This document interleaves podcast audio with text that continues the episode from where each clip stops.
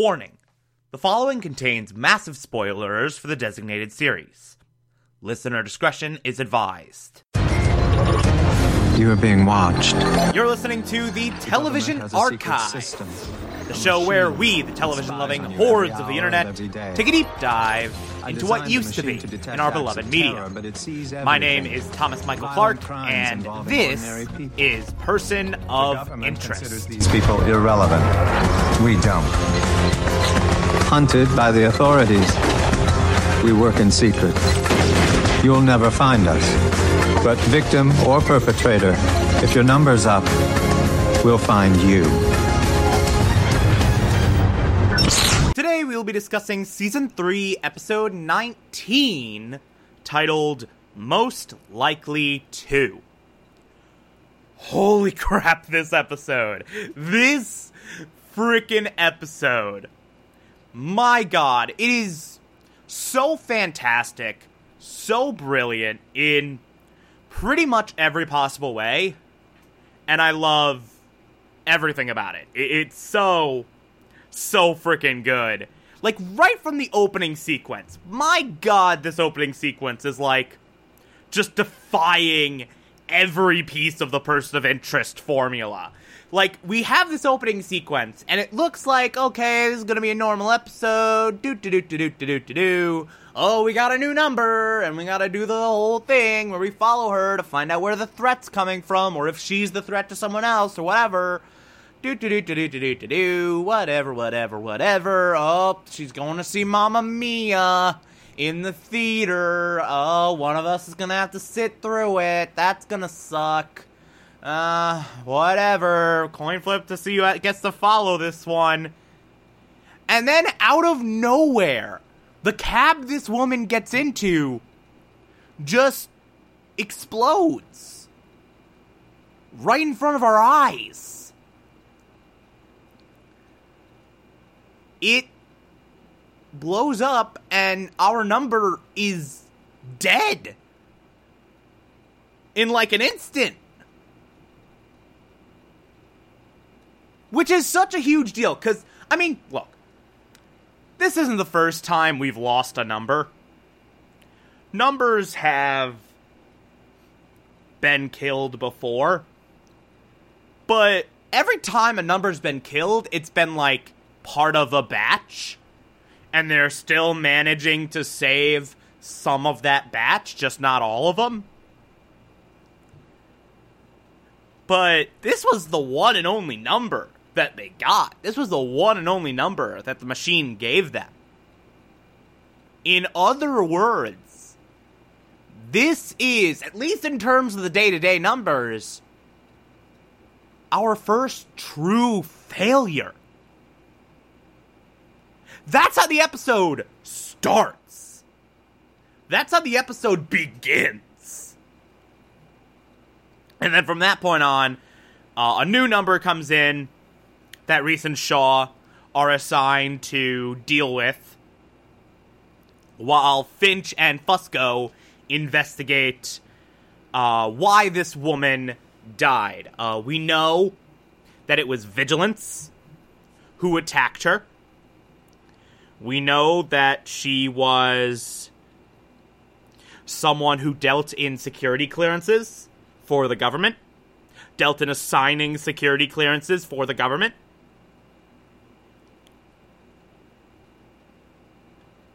We even have a suspicion that this might be linked to the machine in some way. But we what we don't know is the exact threat. What we don't know is exactly why vigilance is uh, why vigilance is targeting her specifically. So Finch and Fusco are going to investigate her office, see what she has in there, and figure out what the hell the deal was with this number who died. While Reese and Shaw do our typical number of the week investigation. Uh, so basically, the rest of this film, or not the rest of this film, the rest of this episode, we got like half our number, half Finch and Fusco in DC. By the way, the torture that Fusco imparts upon Finch, having him as a travel companion, is precious. But we'll start with our new number, with Finch and Shaw going to this high school reunion. My favorite part of this, by the way, is the problems that Reese and Shaw have with their cover identities. Because what Finch did was he basically. He basically did like a facial recognition algorithm, picked the ones that looked the most like uh, Reese and Shaw, and made sure the real versions, their real counterparts, are not there. One of them just wouldn't be caught dead at her high school reunion, the other got an all expenses paid trip to Aruba. So we have these cover identities.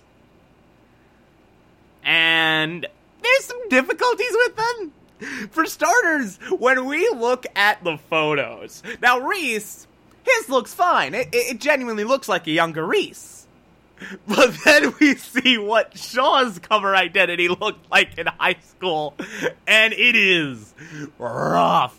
Like, she has these, like, obnoxious spectacles, like braces, headgear, a perm.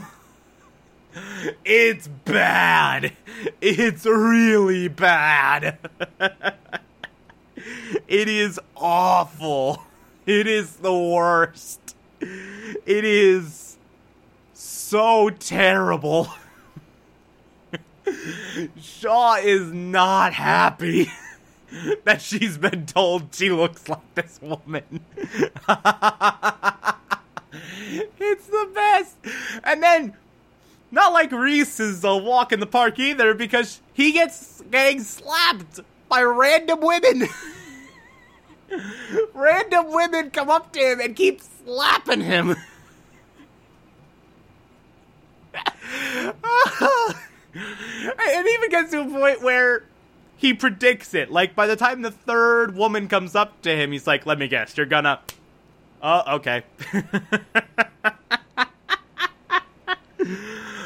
I love it when they go undercover. It is always so awkward. it's the best. uh, but our number is a prosecutor here for his high school reunion.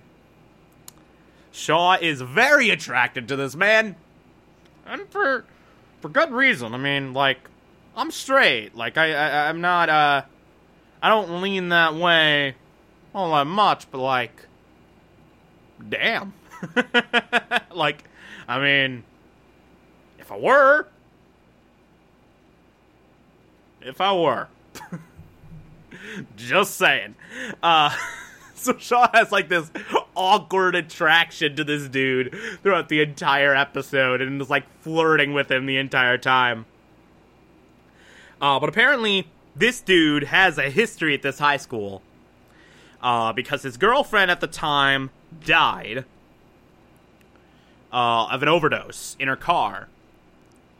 And he got accused of her murder and was widely suspected to have killed her. In fact, there's specific hostilities with this girl's friend, with this girl's best friend, who accused him, said murder, uh, gave testimony that made it sound a hell of a lot like he killed her. Like this dude flat out said, This dude killed her. This is why I think that to the police. And so, like, this entire legend has come up with this murder. And this guy's actually being taunted with it the entire time. This guy's being taunted with this woman's murder the entire time. Uh, her picture, the picture of her dead body coming up on monitors at the bowling alley, uh, a mannequin falling uh, from the rafters of her, like just really, really, really rough. By the way, there's also this great moment, I should say, where Shaw breaks into the room next to the number, breaks into the hotel room next to the number, and actually forces the guy occupying it out by saying, "Uh, there's bed bug. There, there's bed bugs. Bed bugs. Uh, get out." And actually causes like a minor scare. it's great. It, it, it's really, really good. I should have mentioned that. Also, uh, added wrinkle. So, Vigilance is also here. Not for this guy, but for Reese and Shaw. Apparently, they're spying on Reese and Shaw to see how they operate. And we find out later that the reason that Vigilance is there is because Root tipped Vigilance off to their location to draw them out and see how they communicate, because apparently their channels of communication are always changing. So yeah, thanks, Root. thanks for that, asshole. So, all of this, and eventually we find out that, wait a minute, our number isn't being targeted. The friend is. Our friend isn't the one being taunted. Uh, uh, our number isn't the one being targeted, rather. The friend is. And the friend gets a text like, hey, come meet me. And the text is from the girl who died. And we find out our number is not the victim. Our number is not the victim at all. He is the perpetrator. Turns out the friend drugged this woman, thinking, oh, well, maybe she'll like me better if she was drugged. Because apparently the friend, like, really, really, really, really, really wanted to get in her pants. And he just kept getting friend zoned. And he was like, maybe she'd like me better if she was drugged. Translation I'm an attempted rapist. Translation This guy is an attempted rapist.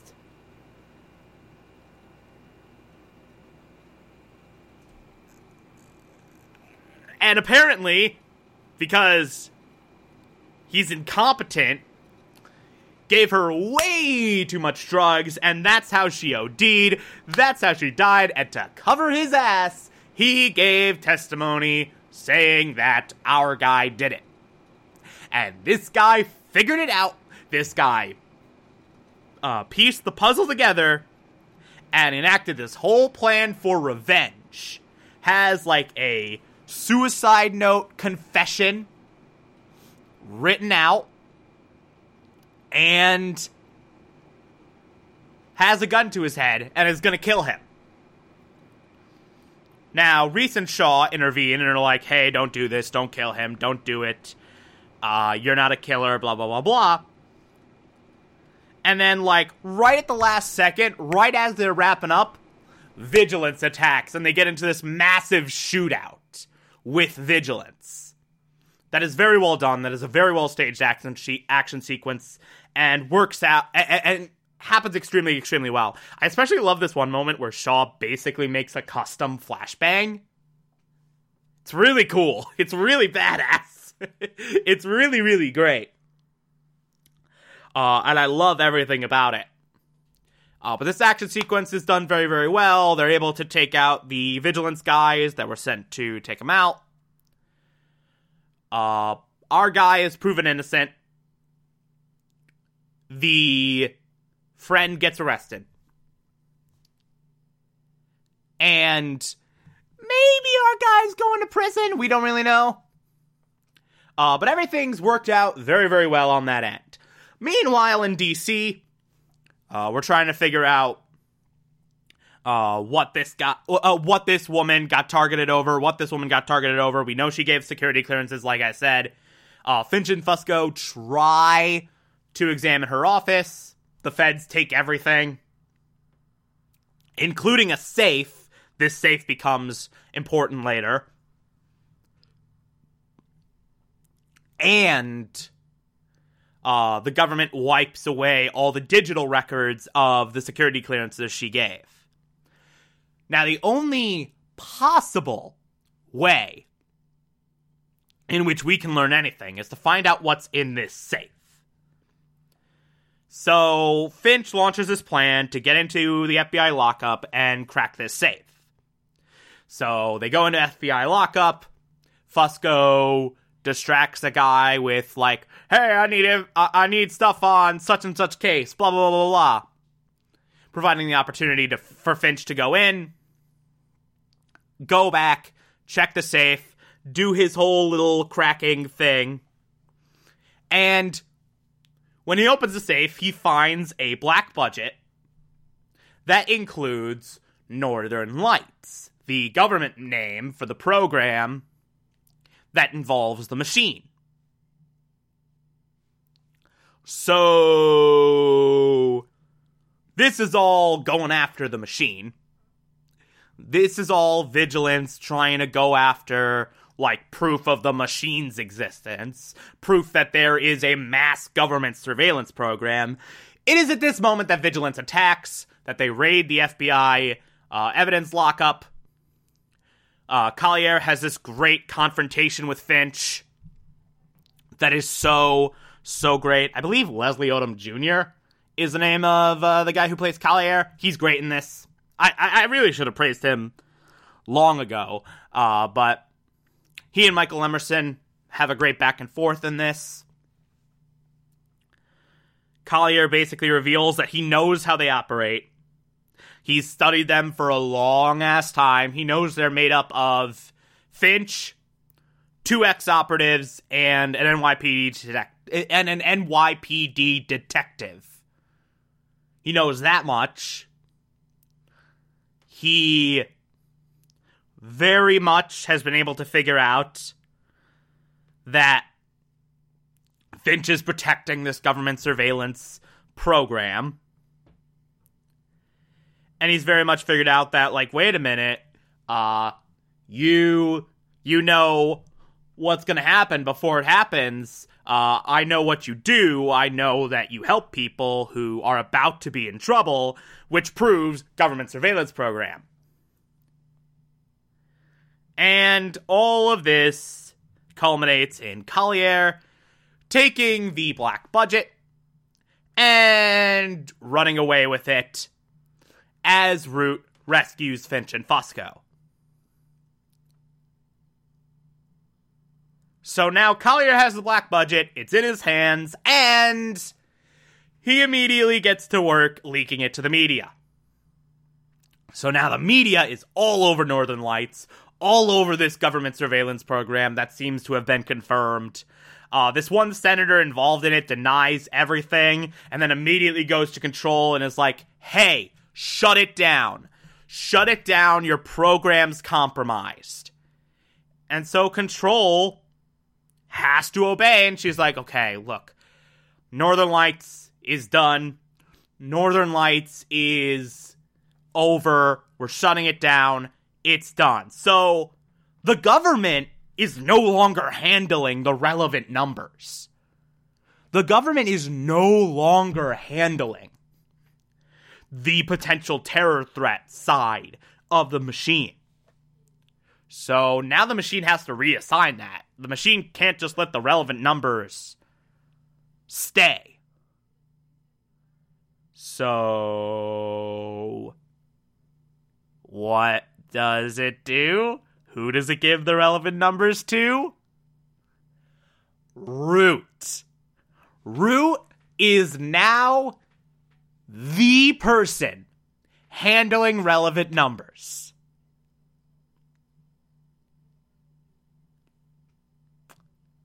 Yep. That's where we're at now. So basically, this episode, in addition to very much subverting the person of interest formula, very much breaking the person of interest formula, just goes ahead and says yeah, the whole dynamic of the show, the whole central world building of the show, let's just completely shuffle it around. Because why the hell not?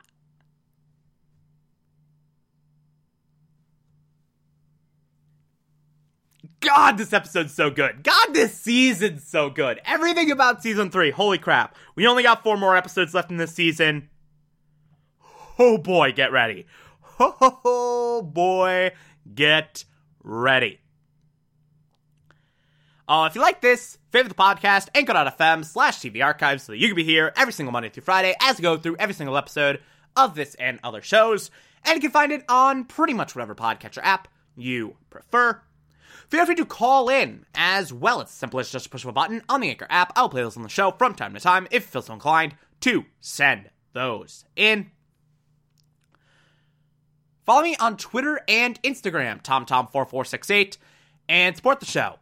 Patreon.com slash Thomas Clark. Pledge just a dollar a month. I appreciate everything I get through there.